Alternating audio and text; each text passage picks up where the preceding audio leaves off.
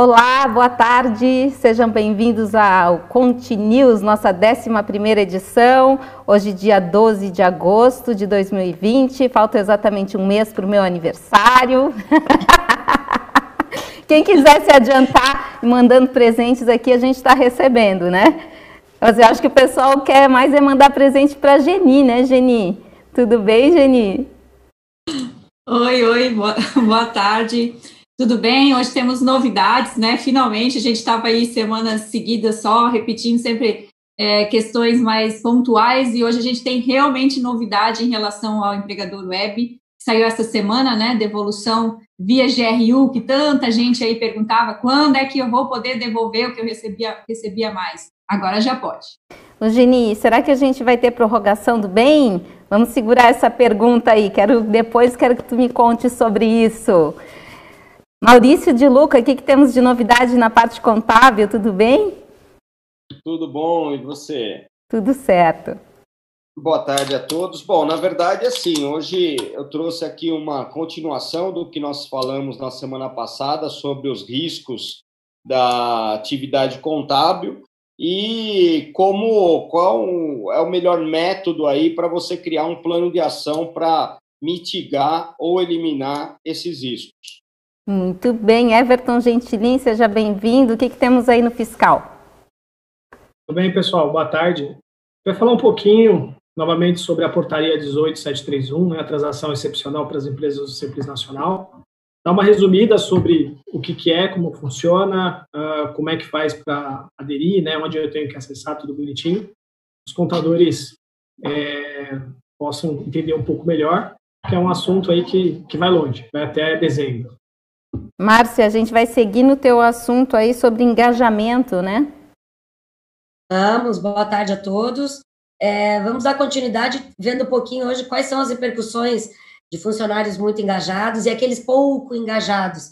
E também vamos dar umas dicas para como construir o engajamento, afinal de contas, né? Pessoal que está aí nos assistindo, sejam todos muito bem-vindos. Eu quero convidar vocês para convidarem os amigos de vocês para estarem conosco aqui no Conte News. Então aproveita agora, compartilha esse link e vamos fazer um grande evento juntos aqui, tá? Então eu já quero começar, vamos falar um pouquinho de engajamento agora no início, Márcia. Quero começar com você porque eu acho tão importante. A gente teve tantas mudanças, tantas é, coisas, tanto no DP quanto no fiscal. O contábil é mais estável, né, Maurício? Sim, sim. É, mas tem algumas alterações sempre nos no CPCs, né? Mas é, não é tão. As mudanças não são tão frequentes quanto as mudanças tributárias, né? É isso aí. Márcia, vamos então falar de engajamento. Como é que as, os, as empresas de contabilidade, os empresários, os profissionais de contabilidade podem engajar suas equipes diante de tantas mudanças?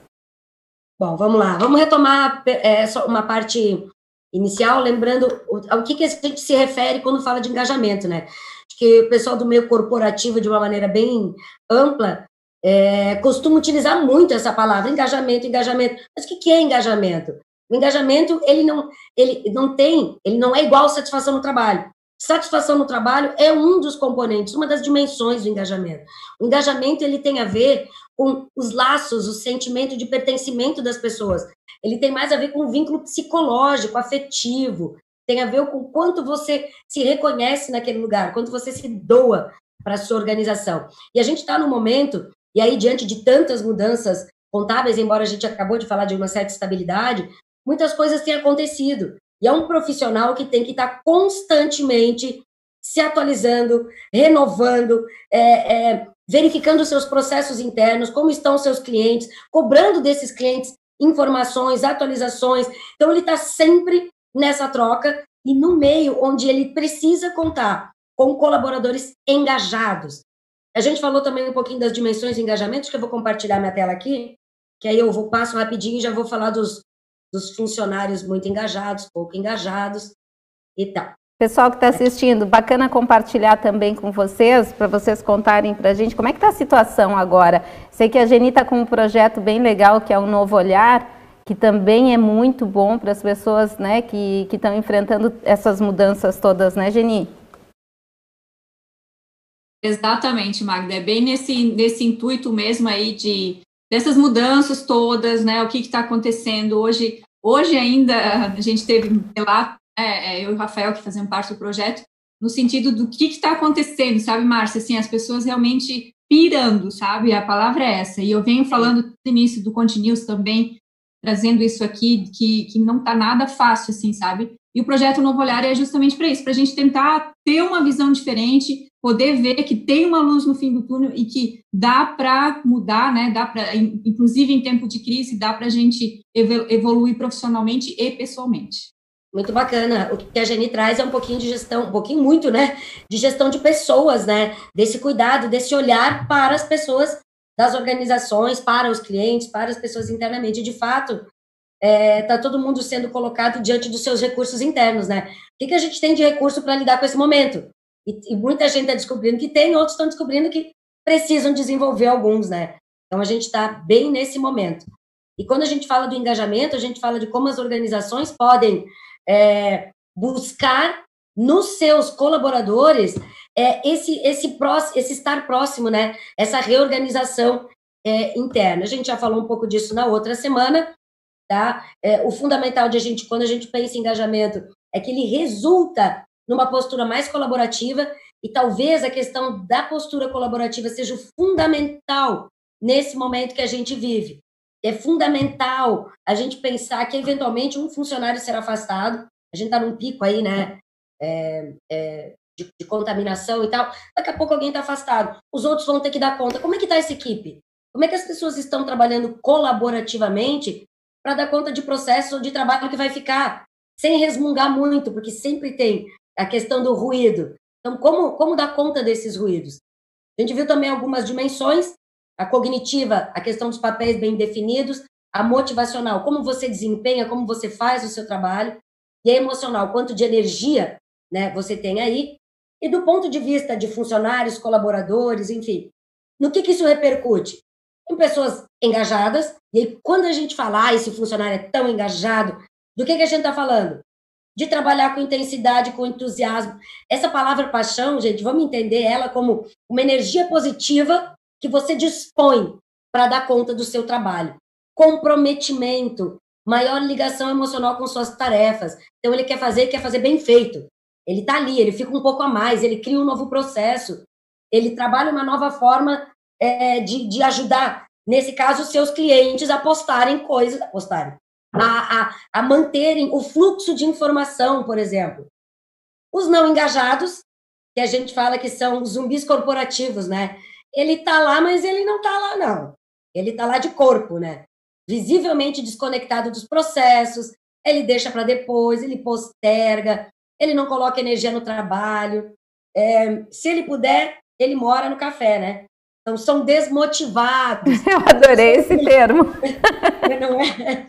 Desmotivado, ele sempre diz, hora do café, de 5, 5 minutos. Por quê? Porque ele não está muito dando conta. E, e, aí os engajados vêm e dão conta disso. Então, enquanto os outros vão dando conta, ele vai postergando. E tem aqueles que são ativamente desengajados. O que é ser ativamente desengajado? Além de ele estar infeliz, ele gasta muito tempo e muita energia falando disso para todo mundo. Ai, que empresa ruim, olha como tá ruim, olha esse processo, ó, agora em casa, não mandou computador para mim, não disponibilizou software, não me pagou uma internet mais veloz para eu poder ter acesso às coisas. Então, o que, que acontece? Elimina começa, elimina não, ele mina a equipe, mina a dedicação dos outros, o empenho dos outros. Ele está diariamente martelando nessa tecla. Eventualmente ele consegue alguns correligionários, né? É, porque o objetivo é esse, é fortalecer o discurso, né? É ampliar. Então ele fala para ver se alguém dá suporte para esse discurso. Esse é o tipo de pessoa que a gente pode tornar é, no melhor dos colaboradores da nossa empresa ou a gente vai ter que pegar ele e, e, e verificar se realmente ele tem que estar ali, tá? É, é, sempre possível virar essa moeda, porque se ele gasta tanto tempo assim, quer dizer que muita energia ele tem, né? Como utilizar isso de uma maneira melhor? E aí lembrei da live das meninas, elas e com elas. ler, ler as pessoas. É, quem não viu, vai lá e assiste, depois a máquina fala qual foi. É... E aí, o que, que acontece? Tá, mas eu tenho um funcionário que é muito engajado, que ele está sempre. Que ele, por que, que ele não fica na minha organização? uma das coisas que mais acontece, frustração. Por que, que um funcionário dedicado, cumpre hora, entrega o seu trabalho, às vezes não fica? Alguns aspectos principais. Primeiro, barreiras organizacionais, é o chefe que diz eu deixo ele fazer, mas eu não deixo, não deixo, na verdade. E é, é aquela pessoa que também não consegue mostrar, ele está sempre sendo freado. Então, pode ser tanto é, por faltar essa parte de motivação no seu ambiente de trabalho, quanto por ele ser cerceado. Quais são as repercussões disso? Enfrentamento. O que é enfrentamento? Ele age, ele começa a atuar, ele começa a criar conflito, ele começa a ficar raivoso, ele começa. E a gente está vendo nesse momento, e aí vou pegar um pouco do que a Jenny estava falando, o que tem acontecido com as pessoas. É, muito, as pessoas muito à flor da pele mesmo, assim, de não darem conta dos seus processos emocionais diante de todas essas mudanças. Todos estamos sendo forçados, é, impelidos, né, a, a construir novas ferramentas. Mas esse é o momento de passar por isso, e quando as coisas se acalmarem daqui a um tempo, a gente já vai ter essas ferramentas disponíveis. Então, é um bom momento para esse novo olhar, né, Geni, que a Geni estava falando. Desistência, ele para de tentar. Ele começa a ficar pessimista. Se um processo não dá certo, ele não tenta de novo. É, imagine um funcionário assim, fechando uma folha. Imagine um funcionário assim, fazendo é, a contabilidade de uma empresa. Imagine um funcionário assim, cometendo um erro que pode ser é, é bem importante. Então, a gente precisa olhar para essa pessoa e ver, está engajada não está engajada? Quais são as repercussões possíveis? E uma delas também pode ser o abandono. Abandono é o quê? Ou ele pede demissão, ou ele provoca a demissão dele. E provocar demissão numa empresa contábil pode ter repercussões bem importantes. Bem importantes. É, a gente precisa olhar para essa pessoa e identificar. Um bom líder, um bom líder identifica. E aí o que fazer? Como construir esse processo de. Eu posso continuar, Magda, até finalizar? Já estou finalizando. Tá. Mais dois minutos para ti. Dois minutos? Vou rapidinho. Pelo princípio, no recrutamento, adequação ao perfil da empresa, qual é a cultura da empresa, qual é o clima dessa empresa. Esse cara é bom, mas ele tem o perfil que a gente precisa? Pesquisas de clima, treinamentos. Eu preciso fornecer ferramentas? Eu preciso adequar essa pessoa, preciso ajudá-la, especialmente nesse momento que a gente está. Os treinamentos facilitam a pessoa se sentir mais confortável com o seu trabalho. Manter a cultura organizacional, a reputação da empresa, a capacidade dessa empresa de atrair talentos e também capaz de repeli-los, né? É, é, hoje em dia, por exemplo, muitas empresas estão causando é, é ranhuras na sua imagem pela forma como estão desligando alguns dos seus funcionários. Então, precisa prestar atenção. Liderança é tão importante quanto contratar é a hora de demitir, né, gente? Não tenha dúvida, não tenha dúvida. Porque aí você valoriza aquela pessoa que colaborou com você por um tempo e se você a escolheu, é porque em algum momento ela foi necessária lá. Liderança inspiradora, comunicação, confiança, é, é, um líder positivo, visionário, é aquele que inspira. Voltamos ao feedback, essa palavra está sempre presente. O feedback é a retroalimentação da empresa. É como a comunicação chega, se ela foi bem entendida e no que, que ela se transforma em comportamento. Motivação. Ajudar os funcionários a descobrirem, ajuda os seus funcionários a descobrirem o que os move e incentiva a busca a buscar essa motivação. O bom líder ele sabe como motivar um funcionário. Tem um que ele vai falar mais, tem um que ele vai dar um prêmio, tem um que ele vai. O bom líder consegue identificar. Por fim, que é o fim, é recompensas e valorização. Eu coloquei um cérebro, gente, porque a gente adora recompensa. Nosso cérebro tem um sistema de autorrecompensa. Então, nós gostamos de benefícios.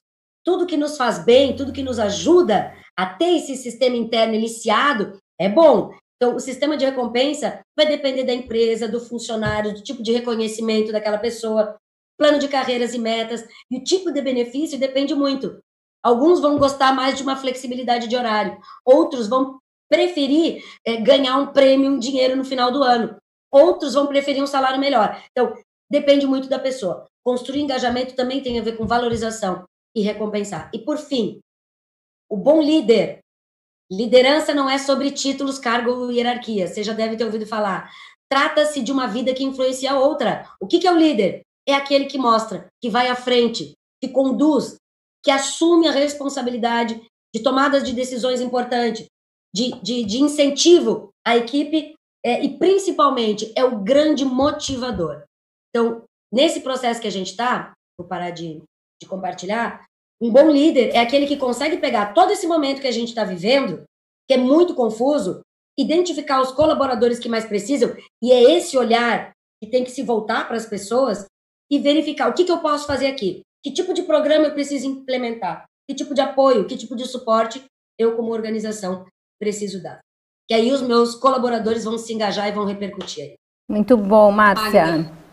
Até um, só para complementar, assim, é, é um ponto que eu vejo muito, eu, eu e a Magda já conversando sobre isso, que eu vejo que realmente tem essas reclamações, né, por parte dos empregados, porque eu não sou reconhecido, porque isso, porque aquilo, e tem ao mesmo tempo a reclamação por parte dos empregadores, no sentido de cadê as pessoas, né? Tipo assim, eu preciso de líderes, eu preciso de pessoas engajadas, e então é, é, é, os dois opostos, parece que não, não fecha. Então, assim, as oportunidades existem, penso eu, né? Eu acho que falta realmente é, parar de talvez querer a recompensa antes do. Será que não, não é?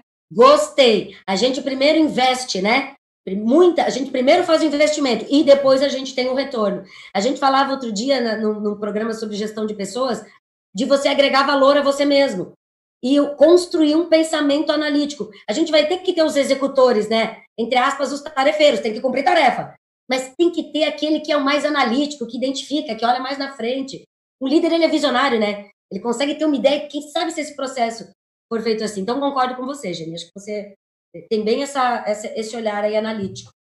O Maurício, é, e, é bem te chamar. Pode falar. E também é interessante que a Márcia colocou sobre o alinhamento das expectativas, né, dos dois lados, né, porque a, a, o pai da frustração é, é a expectativa, né, então você muitas vezes coloca uma expectativa numa relação profissional, tanto para o empregador quanto para o empregado, isso às vezes acaba não ficando muito claro para os dois lados, e quando essa comunicação não está clara, aí é que você perde muitos colaboradores é, de engajados para desengajados, né? Porque aí acaba frustrando as expectativas dela, deles. Eu achei bem interessante isso que a, que a Márcia colocou muito bem.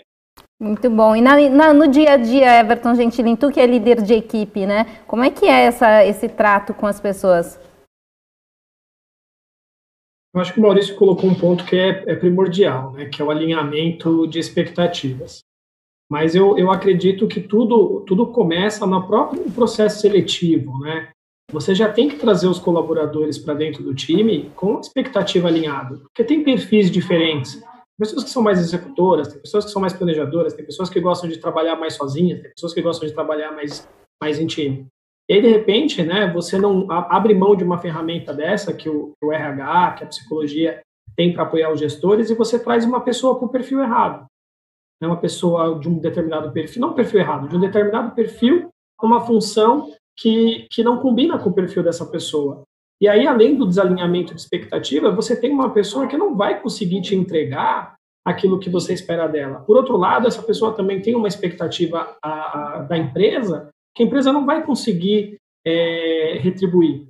Então, se a gente levar isso em consideração, eu acredito que começa no processo seletivo essa questão de alinhamento, de levantamento. Ah, eu vejo muitos gestores às vezes falando, puxa, mas o processo seletivo é chato, etc. É, no último Continuous, não sei se foi da semana passada ou da semana retrasada, uma discussão que a gente colocou aqui é não terceirize isso, né? Não terceirize a entrada dos seus colaboradores para o RH. Para o, RH. o RH é parceiro nesse processo. Então, se começou bem, tende a, a terminar ou evoluir bem. E aí, no dia a dia, né, claro, feedback constante, acompanhamento do time, é, é, eu acho que tem que cuidar dos colaboradores para que não espere só da empresa também, porque a empresa, às vezes, ela é tratada como se fosse uma entidade separada, né? Não, a empresa, não, eu faço parte da empresa, né? A empresa são as pessoas. Então, é, não dá para só esperar também dos líderes, né? Tem que, tem que vir do próprio time. Então, eu, eu costumo dizer o seguinte: se a gente trabalhar num ambiente de adultos, e isso não está ligado com a idade em si, né? Está ligado com a questão do comportamento, onde as pessoas se conversam e um fica esperando pelo outro, eu acho que evolui bem. Né? Não dá para o líder esperar do funcionário, poxa, mas o cara não se toca, né? Ou o colaborador, poxa, mas será que o líder não está vendo aquilo? Às vezes não, né? É uma questão de, de conversar. Eu acho que tudo gira em torno uh, de não ter adivinhações, né? De, de, conversar, usar as ferramentas certas e utilizar é, essa quantidade de ferramentas que a gente tem disponível. Perfeito. Eu só vou finalizar, Magda, com uma falinha. Eu costumo usar na clínica, mas serve para qualquer lugar. O que não é dito é imaginado. Não tem. Então, você tem que falar objetivamente, construir essa via de comunicação. Senão, um pensa uma coisa, outro pensa outra, e às vezes nenhum dos dois está no caminho né, é, é, de adequação. Muito bem. Agora, Márcia, obrigada. É que o óbvio não é tão óbvio no final, né? Everton, falando em óbvio que não é óbvio, tá óbvio essa nova lei aí que estende às empresas do Simples a possibilidade de desconto e prazo para quitar o débito tributário? Está bem clara essa lei? É, na verdade, nunca, nunca está, né? É, sempre vem, vem ou faltando alguma coisa, algumas coisas que são explicadas na própria legislação, que elas.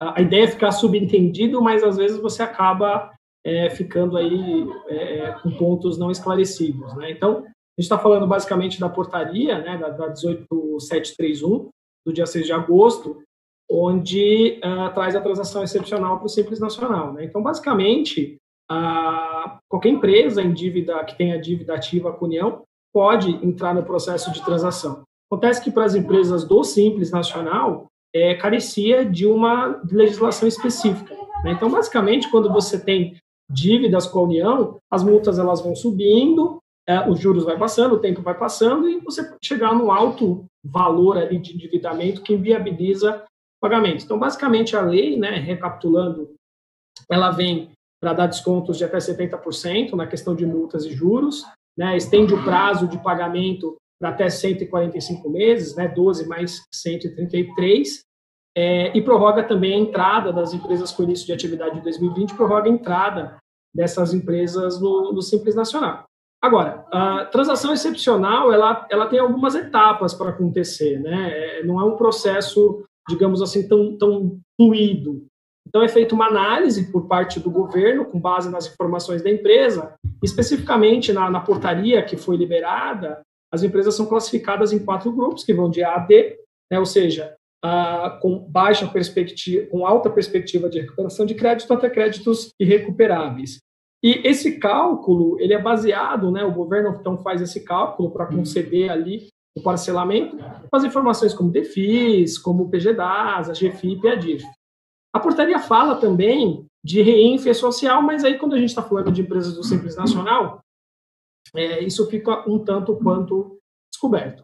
Mas vamos lá, como é que faz, né? Qual que é o passo a passo? Então, em linhas gerais, a gente tem o portal Regularize, né? www.regularize.pgfn.gov.br, onde você tem lá a opção né, da, da, da, transação excepcional, e aí o contribuinte ele tem que, então, prestar as informações e aderir à proposta, que começou na publicação da, da portaria e também da lei, e vai até o dia 29 de dezembro. Então, basicamente, são informações da empresa, a receita bruta, a receita bruta né, 2019-2020, quantidade de funcionários admitidos e desligados, quantidade de funcionários que tiveram contratos é, suspensos, valor de bens, direitos, enfim.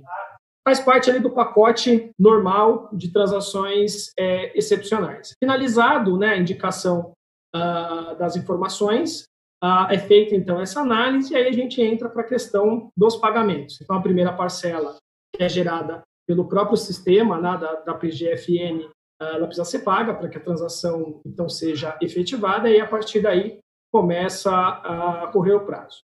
Uh, existem várias é, é, é, pormenores ali na legislação, né? Isso aqui, obviamente, é um resumo, mas eu recomendo fortemente para os contadores é, leiam né, a portaria 18731, que é uma portaria um tanto quanto extensa, tem o primeiro capítulo ali que fala sobre os objetivos, tem toda uma questão um tanto quanto um texto quanto político, uh, mas tem as explicações é, direitinho.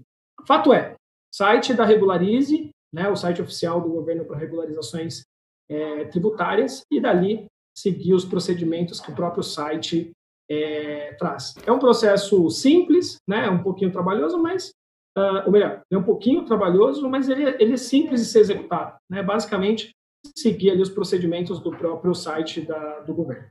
Everton, tem uma pergunta aqui, a Mônica mandou para a gente, para você falar, a Mônica Porto, que também faz parte aqui da bancada, para você falar sobre essa possibilidade das empresas poderem voltar a ser simples ou lucro real no meio do ano também. É, abriu-se abriu essa, essa, essa possibilidade, né? Mas aí uma, uma questão que, na verdade, é uma orientação padrão, né? É acabar analisando cada, cada situação, cada caso. Né? Existe toda uma discussão em torno de, de cada um dos tipos das empresas. Basicamente, acho que tem que ser analisado cada situação, cada empresa, sua situação, enfim, a, a, e o que é mais vantajoso para o cliente em si.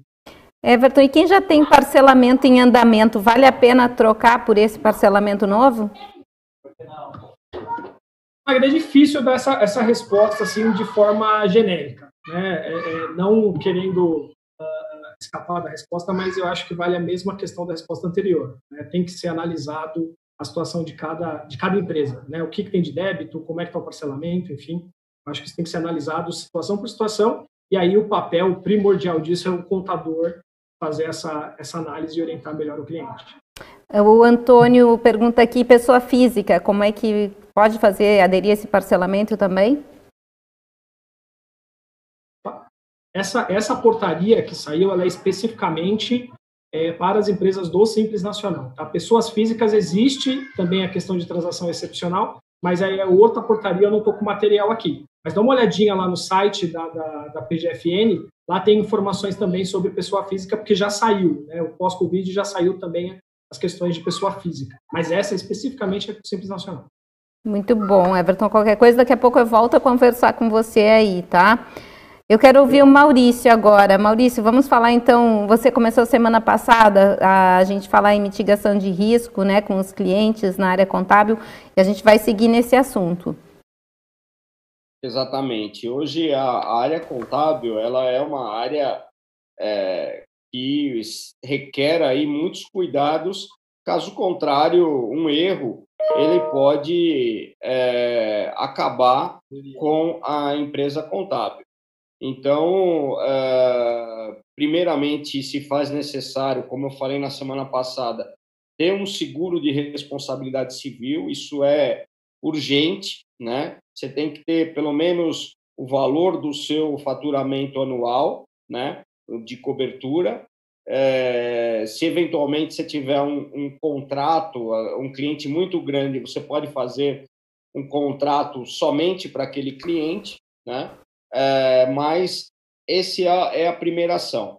E aí, né? Nós uh, uh, na semana passada eu falei sobre uma planilha que eu adotei algum tempo atrás sobre uh, os riscos, né?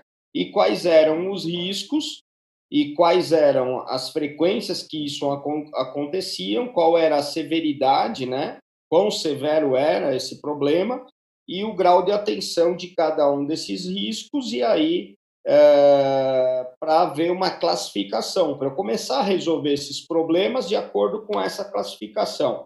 Então, quanto maior é a frequência e a severidade, eu preciso resolver mais rápido. E aí eu tenho que criar um plano de ação. Então, para criar um plano de ação, é, nessa mesma planilha, eu criei várias colunas, né? Onde você tem lá ação sobre o risco, né? O que, que é essa ação sobre o risco, né? Você vai mitigar esse risco, você vai eliminar esse risco dentro da sua empresa. Tem riscos que eles não podem ser eliminados, né? Que você pode, pode mitigar, né? O que, que você vai fazer, por exemplo, né? Então, por exemplo, nesse caso aqui, né, só para estar esse exemplo, planejamento dos prazos.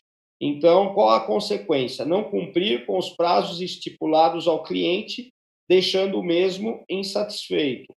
Qual foi a ação, né, que nós na época lá na parte work nós tomamos a contratação do G-Click da nossa amiga Cristiane para ma mapear melhor os processos. Quem fará isso, né? Então, no caso, na época era eu que ia falar. É, qual processo impactado? Então, todos os processos, então, área contábil, área fiscal, departamento pessoal, atualização legal, comercial, qualidade. Então, todos os departamentos, departamento financeiro, e quais os recursos necessários, ou seja, quanto que isso vai me custar para eu poder fazer essa ação, né? Para também eu verificar se eu tenho esse recurso financeiro ou não. e a data limite. Olha, eu tenho que finalizar isso até 30 de 4 de 2018. Né? Isso daí era uma análise crítica no final de 2017. Isso foi implementado? Sim, foi. Foi eficaz? Não. E aí, sempre você vai é, é, monitorando essa situação. Então, vamos pegar um outro exemplo: atrasos no serviço. Então, é um contexto da organização de pontos fracos. Qual a consequência? Acúmulo de trabalho e perda de cliente por insatisfação. Né? Então, eu coloquei aqui 9 de frequência e 9 de severidade. É, coloquei que tinha que mitigar esse risco e mesmo né, é, nós tínhamos que fazer uma ação da contabilidade, fazer uma célula de reprocessamento, quem era responsável por essa célula no contábil, recurso necessário já existia e qual era a data limite. Então era novembro de 2017, né? Então foi implementado, foi eficaz? Não. Então é, é, essa essa ação né, necessária ela é para verificar se você vai ter que mudar um método dentro da sua empresa, se você vai ter que mudar um recurso humano, se você vai ter que, muitas vezes, é, treinar os, o seu, a sua equipe, né? Mas isso você pode organizar numa planilha, né? Que eu vou colocar à disposição aqui de todos, né? Então, eu, eu, eu coloquei quais são os principais riscos de todas as empresas contábeis, né? Aquela é da minha empresa contábil. Então, os principais riscos são, são perdão, risco de macroambiente, são os que contemplam questões políticas, econômicas, naturais e sociais, riscos de mercado, os que estão ligados a concorrentes, clientes e fornecedores, riscos do financeiro, riscos legais, tributáveis ou de crédito, riscos operacionais, os que envolvem falhas humanas, processos inadequados, falhas de sistema por falta de manutenção, extravio de documentos de clientes, perda de algum prazo para envio de obrigações, mudanças constantes na legislação e concorrentes com presença online. Então, esses são, é, dentro de uma pesquisa que eu realizei, são os principais riscos hoje de uma empresa contábil. E aí eu vou deixar essa planilha à disposição para você é, colocar aqui qual a consequência disso para a sua organização e qual a frequência disso e a severidade disso na sua empresa, né? E aí depois você faz o plano de ação para a sua empresa, tá? Então, vou passar para a Magda e aí a Magda distribui para todos do. É isso aí, o pessoal já está pedindo aqui, Maurício, é, a gente tem uma página só dos materiais, depois a gente sobe lá. Vou pedir para a Andriele só colocar o link da página ali, Andriele que está nos acompanhando aí, faz, a, a, acompanhando o chat. Daí depois a gente sobe esse material, o pessoal pode baixar. Já tem diversos materiais lá também, viu? Márcio, inclusive os teus, depois tu me passa também. Maurício, muito legal essas tuas tabelas aí, o pessoal gosta demais disso, eu acho bem importante realmente para a gestão da empresa, né? Que na tua empresa, depois que você implementou isso, fez muita diferença? Sim, sim, é, porque é, você, se você não monitora os riscos, se você não monitora é, o que vai bem e o que vai mal na sua empresa, a tendência é que ela não melhore sozinho, né?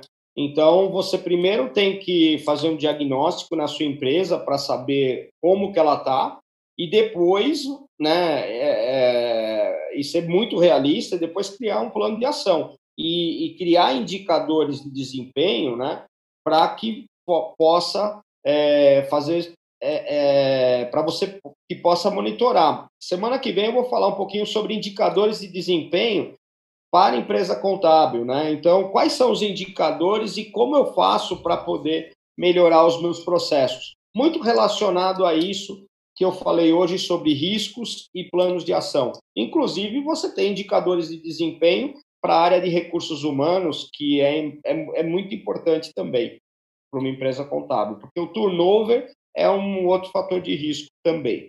Muito bem. Eu tenho uma pergunta ainda para o Everton sobre a transação excepcional do Simples Nacional. O Ricardo perguntou aqui se empresas com CNPJ cancelado podem optar por esse parcelamento.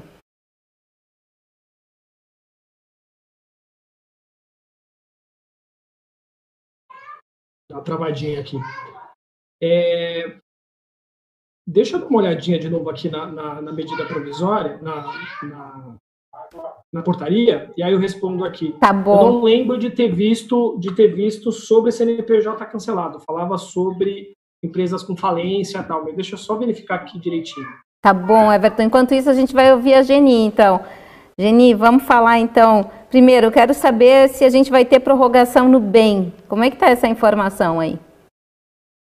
Então, Magda, assim, a gente está hoje com um limite de 120 dias né, de suspensão, 120 dias de redução, mas 120 dias por empregado. Isso a gente tem aí, né, é um prazo de quatro meses.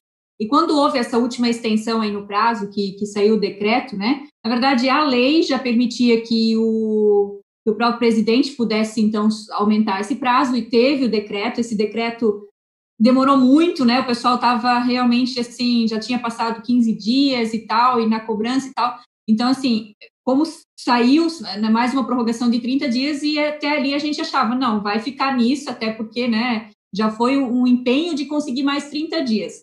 Mas, né, pelo que eu tenho acompanhado, assim, é, até semana passada não se ouvia nada a respeito, Agora a gente já está ouvindo aí que o auxílio emergencial, né, que é aquele que é para os não empregados, né, para os eventuais autônomos tal, ele vai deve ser aumentado para seis meses e consequentemente já avaliando por esse lado também a gente está tendo aí uma sinalização de provável um aumento também no sentido do, do benefício emergencial. Nada certo, só é certo quando tiver um decreto publicado, certo? Então é, não estou confirmando nada aqui, mas há uma movimentação nesse sentido, até porque a lei, o decreto entrou dia 14, né, a partir do dia 14 de, de, de julho, é, valendo por mais 30 dias, então está finalizando aí por esses dias, entre hoje e amanhã.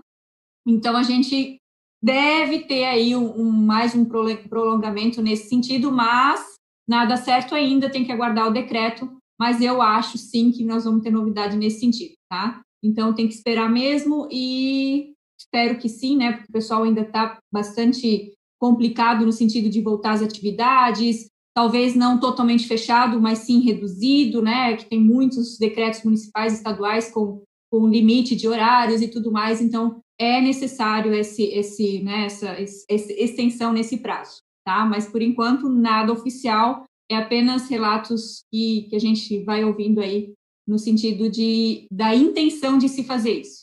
Então, a intenção, se houver realmente, a gente pode esperar para a semana que vem, né? Eu imagino que sim. É. Já que é, né? Mas sim, eu, eu imagino que sim, semana que vem. Muito bem, Geni. Agora vamos falar de GRU. Eu vou te fazer quatro perguntas, tá? Ô, Magda, ah. Magda, pelo riso da, da Geni, eu acho que ela já deve ter a informação eu acho que só o Paulo Guedes falou para ela não falar nada. É só isso. Essa Geni tá poderosa, né? Meu Deus do céu, mas ela tá trabalhando para isso. Ó, Geni, é. GRU, quatro perguntas. Quem, como, quando, onde? Ah, Magda, primeiro eu quero começar falando do, do manual que a gente fez, né? Que a gente preparou para nossa live de segunda. Caiu domingo à noite essa, essa GRU, segunda de manhã a gente já fez uma live, já contou com a presença do João Paulo, foi muito legal. Tá no Instagram da SCI, vale a pena assistir. Além disso, tem o um manual, eu acho que vale a pena colocar também o link ali no chat para baixar o manual, que é muito importante. Eu quero começar dizendo sobre a GRU, é não emitam, não saiam emitindo a GRU sem antes conhecer, sem antes saber o que significa isso, para que serve, né? as perguntas que a Magda fez. Então, pessoal, a GRU é para devolver valores recebidos a mais. Por que, que pode ter recebido a mais? Por vários motivos. Por, pode ser que a empresa fez errado, pode ser que o governo processou errado. Então, a gente tem que agora fazer o quê? Nada mais do que débitos contra créditos, né? Quantos é, dias aquele empregado recebeu, quantos dias ele tem direito. Né? Então, assim, é a diferença, ou vai ter a receber, ou vai ter a a, a devolver via GRU. Mas, pessoal, pensando, né? Pensando que pode ter recebido a mais em função de um, de um acordo ter sido cancelado, é, acabou recebendo mesmo cancelado. A gente tem que imaginar que pode ainda ter para frente é, parcelas para ser emitidas, pode ser que, quem sabe, saia essa extensão por mais 60 dias e a gente vai poder aí, ter novos acordos, porque a gente sabe que isso dura até 31 de dezembro. A lei diz que pode ser usado até 31 de dezembro, então a gente tem tempo ainda. Então, mesmo tendo recebido a mais, se tiver um acordo, ele pode ser compensado. Ah, já existe compensação automática, né? E ela é automática. As pessoas perguntam como é que eu faço, peço a compensação? É automática desde que você não emita a GRU. Uma vez emitida a GRU, o que, que vai acontecer?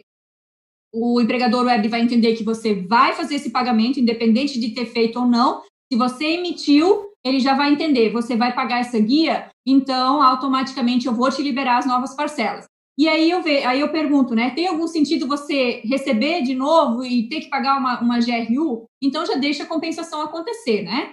Então, pessoal, é, vou, vou, juntar alguns pontos aqui. Estamos em mais um período é, estendido da anistia, ou seja, não está sendo cobrado prazo. A anistia está agora até 16 de agosto, que é o próximo domingo. Nós estamos com a compensação e a emissão de GRU liberada no empregador web. E nós estamos numa semana aí de departamento pessoal, a gente sabe que é uma semana mais tranquila. Já passou a folha, ainda estamos um pouco longe da outra folha. O que, que eu quero dizer para vocês? É o momento de parar, avaliar para ver se está tudo ok no empregador web. Ontem ainda, ontem à noite, eu peguei casos de clientes que me procuraram e o que, que aconteceu? Lá no início teve problema no empregador web, onde ele sobrepôs acordos de abril, né? Enviava o de maio, ele sobrepôs o de abril. E o empregado e o empregador deixou assim. Estava faltando o acordo de abril. E é claro que, nesse caso, o empregador web vai pedir a devolução de uma parcela, já que você não recadastrou esse acordo, né? Então, pessoal, é, eu não sei assim como fazer as pessoas entenderem, mas é necessário entrar é, é, empregador por empregador no, no empregador web, né? Cada cliente, cada CNPJ consultar os acordos de todos os empregados, conferir para ver se está certinho. É 90 dias? Tem os 90 dias? É 120? Aparece o 120? Pode ser um, dois, três, quatro acordos, não importa, mas a quantidade de dias tem que estar tá batendo. E ah, eu cancelei, né? Tinha 60, mas eu cancelei. Aquele cancelado não vale de nada. Se aquele cancelado tem alguma parcela paga, o, o empregador web, o governo vai pedir para devolver, porque ele foi cancelado. Isso quer dizer que ele não existiu. Não, mas eu cancelei errado, ele existiu. Então, cadastra de novo. Aí as pessoas perguntam: posso cadastrar de novo? Não é posso, você deve. Se você não cadastrar de novo, vai ficar entendido de que precisa devolver. E aí as pessoas vêm cobrando, tá, tá aqui aparecendo a GRU. Sim, porque você cancelou e teve, teve parcela já paga. Né? Então, tudo isso está explicado no manual. O manual também mostra as telas do empregador web, a gente fez alguns exemplos para entender. Lá no final tem a dica, justamente isso que eu estou dizendo, né? É, não é momento de sair emitindo GRU, é momento de avaliar para ver se tem ah, né, algo a ser incluído, ajustado, e aí deixa acontecer, deixa a compensação acontecer. A compensação ela acontece sempre quando é, há emissão de parcelas. Quando há emissão de parcelas no empregador web, pessoal? Todas quinta para sexta, né? Na madrugada de quinta para sexta acontece isso, porque sexta pega-se o lote e envia para o banco. Depois de emitida, aí não tem compensação. No momento de emitir, a emitir, para emitida, ele verifica se tem algo para ser é, pa, né, devolvido via GRU, mas a GRU não foi, não foi emitida, então entende-se que vai haver a compensação automática. Nesse momento, ele abate de uma parcela a emitir e fica lá a parcela retida por compensação. Tá? Então, é automático desde que você não vá lá e emita GRU. Se você emitir a GRU, ele vai entender que você vai pagar, independente se já pagou ou não. Não tem cancelamento de GRU por enquanto. Ela vence todo último dia do mês, então se você emitir hoje, amanhã, ainda durante o mês de agosto, o vencimento dela é para 31 de agosto. Ela tem a atualização, tá? Deixa eu lembrar aqui o índice, que eu sempre esqueço o nome desse índice. É... Só um pouquinho. Ele vai ter atualização, porque se o valor ficou é, na, na conta, conta poupança digital, ele também teve a atualização lá, tá? Então, é, essa é a explicação do porquê que tem esse índice. O índice se chama IPCA. Ele é baixo, tá? Ele está num valor no índice baixo, mas é aplicado esse índice. Então, tem que se devolver a parcela com esse reajuste do IPCA. É, se chegar no dia 31, né, a parcela está emitida e não for paga, ela volta a ficar como pendente e aí volta a entrar na compensação automática se você não emitir, tá? Então, não necessariamente emitiu, tem que pagar. Se você não pagar, ela vai ser desconsiderada e vai novamente ficar pendente. Pessoal, é em nome do empregado que sai essa guia. Quem tem que pagar é o empregado. Ele que recebeu a mais, está na conta dele ou na poupança digital. Então, é ele que vai devolver, tá? Isso não, não, não quer dizer que o empregador, né, a empresa, não possa é, para ver se está tudo ok e tudo mais. Ela deve fazer isso, né? Mas é, a questão de emissão de GRU está disponível tanto no empregador web, ou seja, a empresa pode emitir e disponibilizar para o empregado, e está disponível também no portal do empregado, no GovBR, e vai, provavelmente na próxima semana, estar disponível na CTPS digital para que ele mesmo emite. Então, cuidem um pouquinho com essa orientação, né, de que forma vocês vão orientar os empregados, porque uma vez tendo emitida, não há compensação automática, tá? Então, é bom, é importante falar isso. É, existe uma opção de, de, filtro que eles criaram lá na, no empregador web, que eu achei muito legal, e você filtra somente os acordos com recebimento indevido. Então, de entrar um por um para ver quem teve é, GRU tal, você só filtra esses acordos. Não apareceu nenhum? Ótimo, não tem nenhum com parcela indevida. Apareceu, você avalia para ver se está tudo ok. Então, pessoal, não tem que ficar no apavoramento, tá? Não é hora de se apavorar, é hora de ter calma, de analisar e se por fim entendeu-se que, ah, eu fiz um acordo de 30 dias, ele recebeu 30, mas com 20 dias eu já fiz a redução porque ele pediu a conta e foi embora, então ele tem 10 dias para devolver. Pode emitir a GRU e entregar para o empregado para que ele faça o pagamento. Tá? Ou o empregado mesmo emite porque ele já não, não faz mais parte da empresa, né? Mas pelo menos a orientação, eu acho que tem que sair da gente, né? Nós, profissionais da contabilidade, para os seus clientes, para que os clientes é, orientem os empregados finais. Eu acho isso muito importante porque eh, se não for da gente, de quem que eles vão receber orientação, né? Então, vamos é, cuidar um pouco isso. Mas entendam primeiro como funciona esse processo, não saiam clicando. Eu sei que já tem gente é, que emitiu, já tentou pagar e deu problema. A princípio, a orientação é que se pague no Banco do Brasil. Essa é uma guia que já existe há mais tempo e o Banco do Brasil ele está conveniado aí para receber essa guia, tá? Mais uma vez, como eu falei, ela sai no nome do empregado, então responsabilidade é dele, e o que acontece se ele não pagar? Fica a dívida ativa no CPF dele, não tem nada a ver com a empresa, tá? Quem, tem, quem é responsável é o próprio empregado. Pessoal, a gente colocou aqui o link, tá ali no chat já o link para esse material que a Jenny falou, que é um material da SCI, tá? Pessoal aqui perguntou qual é a lei que da transação excepcional do Simples Nacional, é 18.731, é isso, né, Everton? Tá, deixa eu ver. E também estão perguntando sobre, o, sobre, sobre os recursos, Geni. Como é que está essa questão dos recursos? Pessoal, recursos estão sendo analisados, tá? Aos pouquinhos a gente está tendo aí deferimento, indeferimento, mas o pessoal me pede, né? Ah, gente, tem o que fazer, né? É, é, gente, o que fazer? Furar a fila, né? Existe uma fila aí de não sei quantos mil acordos e não tem o que fazer, tem que aguardar mesmo, né? Tá, a gente está tendo retorno, mas é devagar, porque é, são pessoas, né? São pessoas físicas, são humanos que pegam cada recurso, deixa, avalia e verifica se, se vai, não vai, né? Se defere, indefere. Então tem que aguardar. Infelizmente, nisso não tenho o que eu possa ajudar, né? Não tenho o que a Secretaria do Trabalho possa fazer, se não disponibilizar mais analistas ali nesse sentido. Então, eles estão buscando isso e tem que aguardar. Realmente, recurso não tem o que fazer. Então, quando é caso de recurso, abre-se o recurso e aguarda, tá? Tem, é, tem GRU aparecendo, mas tem avaliação do recurso ainda para ser deferido, indeferido? Aguarda, não é hora de emitir GRU, é hora de aguardar o retorno do recurso. Vamos lá, eu quero, enquanto eu vou vendo algumas perguntas aqui que foram feitas para a Geni, eu quero apresentar já aqui a Cris, a Cristiane Andrade, que faz parte da nossa bancada, a Lorena Alves também está aí com a gente, vai auxiliar a Cris para o nosso talk do Continuous. Então, para quem gostou, viu no, no, Contabilidade delas e com elas, quando a gente falou em gestão de processos, agora o Maurício também citou, a Cris vai fazer uma demonstração do G-Click muito legal aqui para a gente, junto com a Lorena, não é isso, Cris? Isso. Oi, pessoal. Um beijo para todos aí que estão nos assistindo, para os meus amigos aí, Maurício, Everson, Márcia, Geni.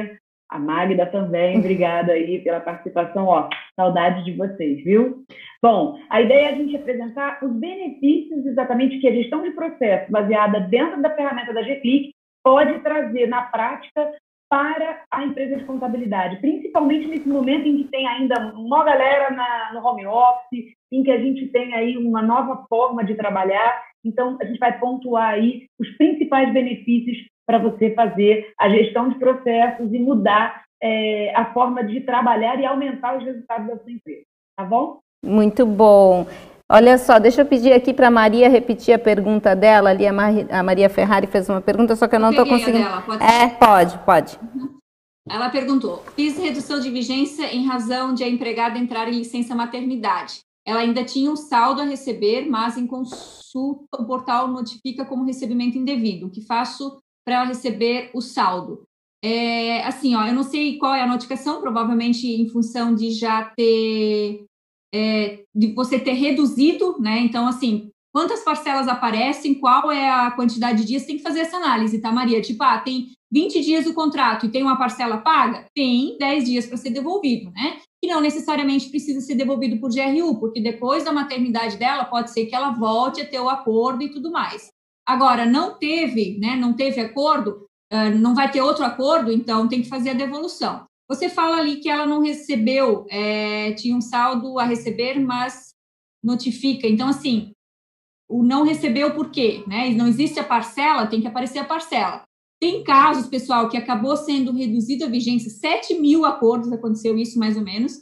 O João Paulo me passou essa informação hoje. 7 mil acordos foram corrigidos nesse sentido aí, que tinha reduzido a vigência, é, sumiu a parcela e ele ficou meio que retido, né? Vai essa semana agora, na sexta-feira, nesse processamento, vai voltar para o banco e vai ter o pagamento aí na próxima terça. Então, Maria, talvez o teu caso seja um desse, foi exatamente mais ou menos esse exemplo que aconteceu esses problemas, e aí acompanha aí para ver se sexta-feira aparece a parcela, aparece a data aí do dia 18 do 8 para receber. Aparecendo tudo ok, é só aguardar. Se não aparecer, se puder é, entrar em contato comigo, mandar né, o, print aí da tela, aí a gente já avalia para ver o que está acontecendo. Mas eu creio que teu já vai resolver na sexta-feira. Pessoal, é sempre importante aguardar esse processamento, tá? Hoje, se consultar, pode estar de um jeito, na sexta-feira já pode estar de outro, porque de quinta para sexta acontece esses processamentos. Paciência, gente, paciência. Difícil, né, nesse momento, mas não tem o que fazer. O pessoal da Ômega Contabilidade, no sistema empregador web existe um campo recurso, mas não está habilitado para empregados que já tiveram notificação. Como proceder quando não concordo com tal devolução? É, não é que não, não é que ele tá, não, não habilita para quando tem notificação, ele, ele não habilita para quando está cessado, tá? Então, tem uma notificação, está cessado, precisa entrar com acordo, é, desculpa, com recurso, está é, tá com problema ainda, a gente está cobrando empregador web, eu creio que ainda essa semana, tá, ou, ou na atualização do final de semana, eles vão corrigir isso. Para quem quer fazer recurso em, em, relação, não tem notificação, ele está acessado e quer reclamar valor, já é possível, eles corrigiram essa semana. Essa questão de ter notificação, está acessado e quer entrar com recurso, imagino que aí nos próximos dias vai, vai estar ok. Então é só aguardar uma atualização. Ô Cris, gestão de processos também cuida dessa parte de DP? Gestão de processos, é, ela cuida, na verdade, processo existe para tudo, para DP, para fiscal, societário, legalização, RH, venda.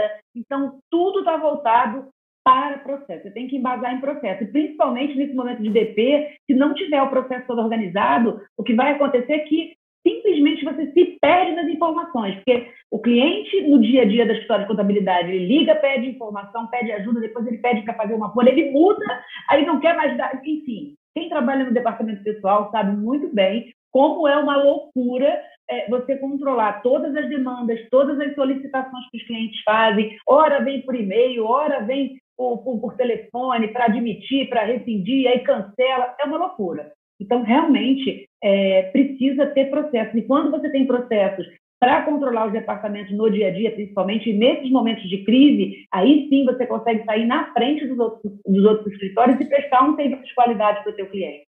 Então, assim, processo é muito importante mesmo.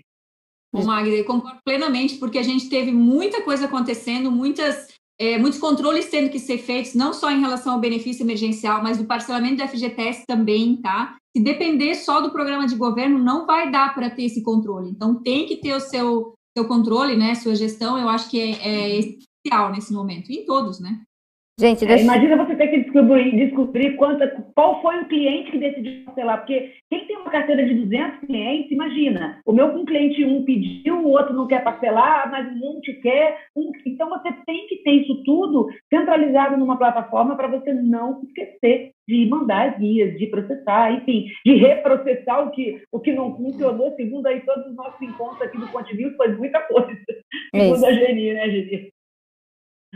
Gente, vou botar todo mundo na tela, porque a gente finaliza agora o Continuous e começa o talk do Continuous. Quero agradecer, então, Everton Gentilin, Márcia Batiston, Geni Carla Fritzky Schulter, Maurício De Luca, e agradecer também a Cristiane e a Lorena, que vão ficar aqui comigo, pra gente, e com a gente, né, gente? Já pode ir convidando o pessoal aí para, vamos falar de gestão de processos, inclusive no DP, tá? Então, pessoal que é do DP, do fiscal, do contábil, Fica aí com a gente. Gente, querem. Ah, dá tempo hoje de vocês darem um tchau, viu? Everton, um tchau rapidinho aí pro pessoal. O que, que vem pro fiscal essa semana? Bom, vamos esperar novidades aí, né? Estamos vivendo. Toda semana sai uma, uma nova. Vamos ver o que, que vai acontecer nos próximos dias. Por enquanto, são essas as, as notícias. Mas vamos aguardar os próximos dias. Pessoal, obrigado, boa noite. Prazer aqui novamente com vocês.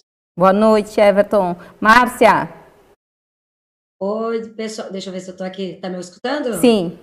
Uhum. Bom, semana que vem a gente vai falar, é, trazer um pouquinho mais de uma discussão, continuar na nossa série de liderança, como provocar resultados pelo discurso. Então vamos ter uma ideia assim de como usar as palavras, como convencer as pessoas, ok? Gosto disso. Maurício. É, é, bom, é, quero agradecer, é, dizer que na próxima semana nós vamos falar como monitorar se o seu plano de ação ele está saindo de acordo com aquilo que você determinou com seus objetivos. Muito Bom, bem. Um grande abraço a todos. Pessoal, lembrando que a, a, esse material todo daqui a pouco vai estar lá no, no, Daqui a pouco não, até amanhã, né? Calma aí com a equipe também, tadinhos. Amanhã vai estar lá no, nos materiais do Continuous, tá? Tem um linkzinho aí para vocês. Geni, então quer dizer que provavelmente semana que vem teremos uma prorrogação do bem. Eu não falei isso. Mas, enfim, gente, vamos aguardar aí. Tendo novidades nesse sentido, a gente já, já publica, né? Mas eu, eu creio que sim, que a gente vai ter uma, uma novidade nesse sentido aí, antes ainda do que a gente esperava. Obrigada, pessoal. Espero que tenha ajudado. Eu falei rápido, eu sei, mas é que é tanta coisa que eu quero falar que eu acabo correndo mesmo, tá? Mas a gente vai publicando aí. Não esqueça de seguir a página da SCI no Instagram, vai estar tá tudo lá. Muito obrigada, boa noite. É, é verdade. Essa semana teve três lives da SCI no Instagram, foi bem legal, né? Pessoal que está precisando de conteúdo aí nessa área, por que, que a, SCI está fazendo isso? Está organizando um pouquinho a vida da Geni, que ela estava enlouquecendo. Muita gente mandando muita coisa no pessoal dela. Aí acabou que a gente tem que organizar né, o fluxo de informações. É isso, né, Geni? É isso, é isso mesmo. Tá tudo agora lá, né? Fica organizado. Live também, precisar, a gente já entra ao vivo, fica mais fácil, né? É uma hora ali que dá para falar bastante coisa e tirar dúvida e, e, e acaba ficando disponível para assistir depois. Eu acho que tendo um canal único ali fica bem fácil. E vamos ver se a semana ainda a gente entra com alguma novidade. Tendo novidade, a gente já marca a live lá no Instagram. Então não esqueçam de seguir a página para vocês serem avisados. Muito bem, e dá um like aí pra gente também, 79 likes, 200 pessoas. Vamos dar like no Continuous, né, gente? Tchau para quem vai, oi para quem fica.